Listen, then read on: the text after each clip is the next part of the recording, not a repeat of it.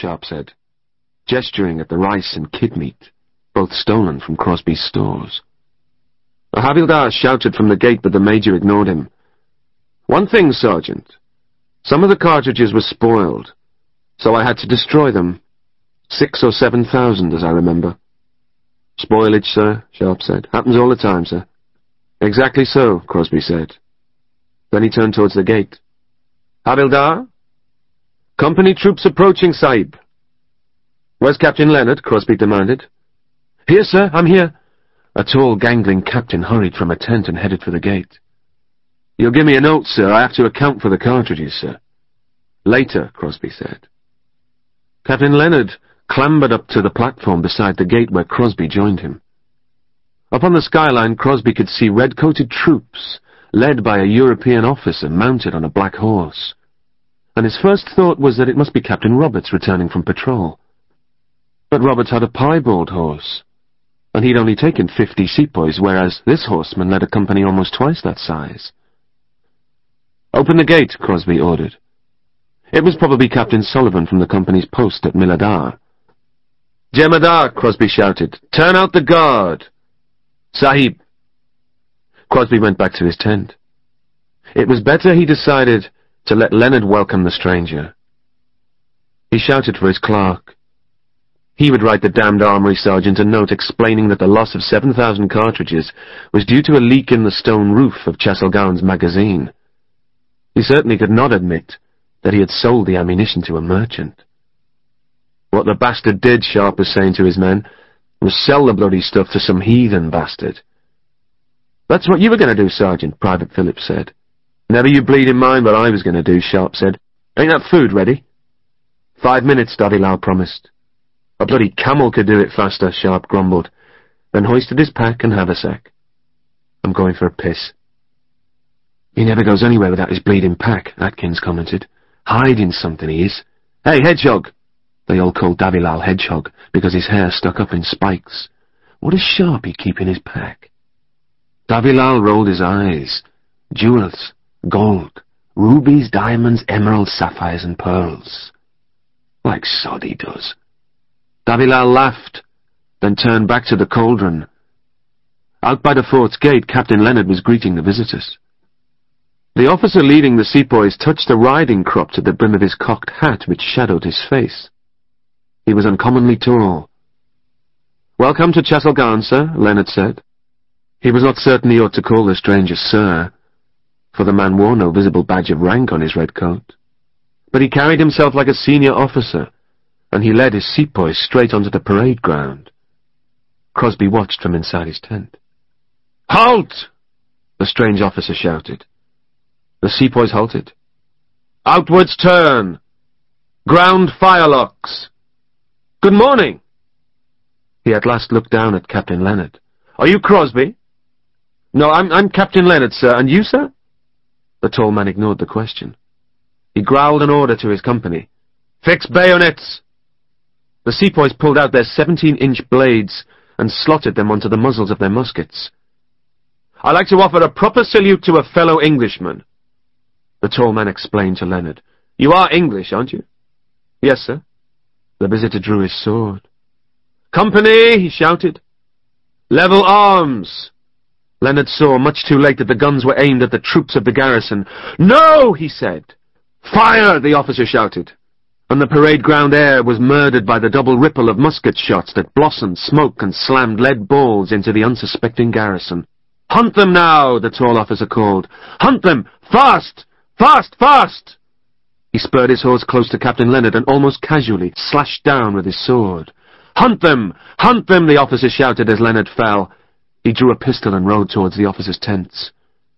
Crosby had been staring in horror, and now, with shaking hands, he started to load one of his pistols.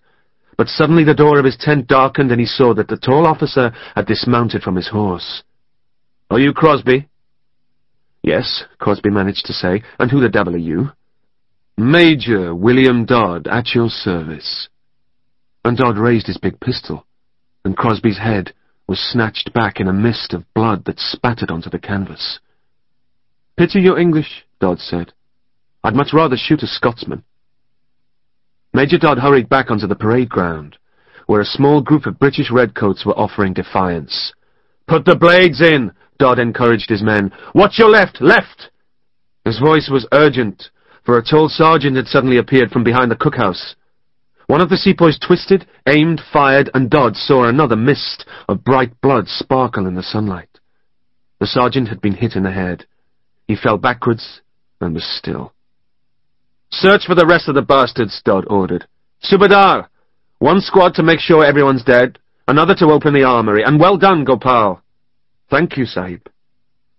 Sharpe listened to women screaming and children crying, then heard hooves, and some horsemen came into view. They were Indians, wild-looking men with sabres, matchlocks, spears, lances, and even bows and arrows. They slid out of their saddles and joined the hunt for loot. And then Sharpe could smell tobacco, arrack, leather and sweat, and the horseman was bending over him with a horrid-looking curved knife, and Sharpe feared his throat was about to be cut, but instead the horseman began slashing at the pockets of Sharpe's uniform. The man found nothing valuable and so moved on to another body. Sharpe stared up at the sun. "Subadar!" the tall officer shouted. "Fetch that bloody flag down!" Sharpe wanted to weep out of anger and frustration and hatred. He wondered who the tall officer was, and then a voice provided the answer. "Major Dodd, everything's loaded, Sahib." "Then let's go before the patrols get back." A baby cried somewhere. A woman sobbed. Sharpe lay still until he was certain that Major Dodd and his men were gone. The fort stank of blood and buzzed with flies. He groaned and got to his knees. "Bastards," he said. And he saw the surprised look on Dabilal's face, and he wanted to weep for the boy. The ashes of the fire were still hot, and the charred canvas remnants of his pack and pouches glowed red as he found a stick and raked through the embers. One by one he found what he'd hidden in the fire. The rupees that had been for hiring the carts, then the rubies and emeralds, diamonds, sapphires and gold. A king's ransom it was, and it had been taken from a king 4 years before in the Watergate at Seringapatam, where Sharpe had trapped the Tipu Sultan and shot him down before looting his corpse. Then, with the treasure clutched to his midriff, he knelt in the stench of Chasalgaon. Major John Stokes was an engineer, and if ever a man was happy with his avocation, it was Major Stokes. There was nothing he enjoyed so much as making things, whether it was a better gun carriage, a garden, or, as he was doing now, improvements to a clock that belonged to the Raja of Mysore. "It isn't signed," he told his visitor, "but a Frenchman had his hand in it. See the escapement?" The visitor peered at the tangle of cogwheels. "But then not a frog's had it in him to make clocks, sir," he said. Sergeant Obadiah Hakeswill's face twitched horribly. It was an uncontrollable spasm that racked his face every few seconds. "You were asking about Sharpe," Major Stokes said. "Yes, sir," Hakeswill said. "Sergeant Sharpe, sir. My good friend. Is he here?" "He went to his quarters. He's been away, you see. Involved in that dreadful business at Chasalgaon. Poor fellow was covered in blood, I'm sure. If you wait, Sharpe will be back soon. He's a marvellous fellow. Never lets me down."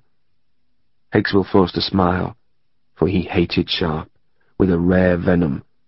"He's one of the best, sir," he said, his face twitching. Sergeant Hakeswill left the armoury and turned towards the barracks, where he had temporary accommodation. The King's 33rd was quartered in Hurrihur, 150 miles to the north. Their job was to keep the roads of western Mysore clear of bandits, and so the regiment ranged up and down the country. Finding themselves close to Seringapatam, where the main armoury was located, Colonel Gore had sent a detachment for ammunition. Captain Morris of the Light Company had drawn the duty, and he had brought half his men and Sergeant Obadiah Hakeswill to protect the shipment, a task that offered Sergeant Hakeswill an opportunity he had long sought. Hakeswill said to himself, "Rich as a Jew, Sharpe is. He don't live in barracks. Got a beating servant boy. Always got cash on him, always." Hakeswill shook his head at the injustice.